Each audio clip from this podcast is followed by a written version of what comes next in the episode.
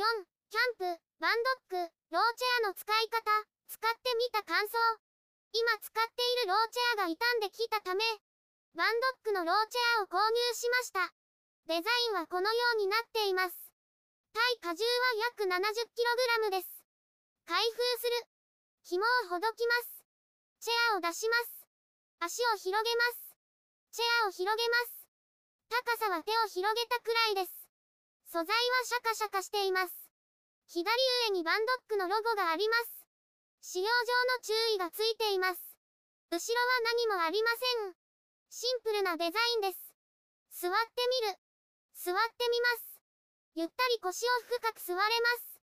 低いので天井が低いテントに使えます。足はプラスチック製です。立ってみます。片付ける。チェアを片付けます。足を畳みます。対角上に押すと畳めます。ケースに入れます。紐を締めます。片付けが終わりました。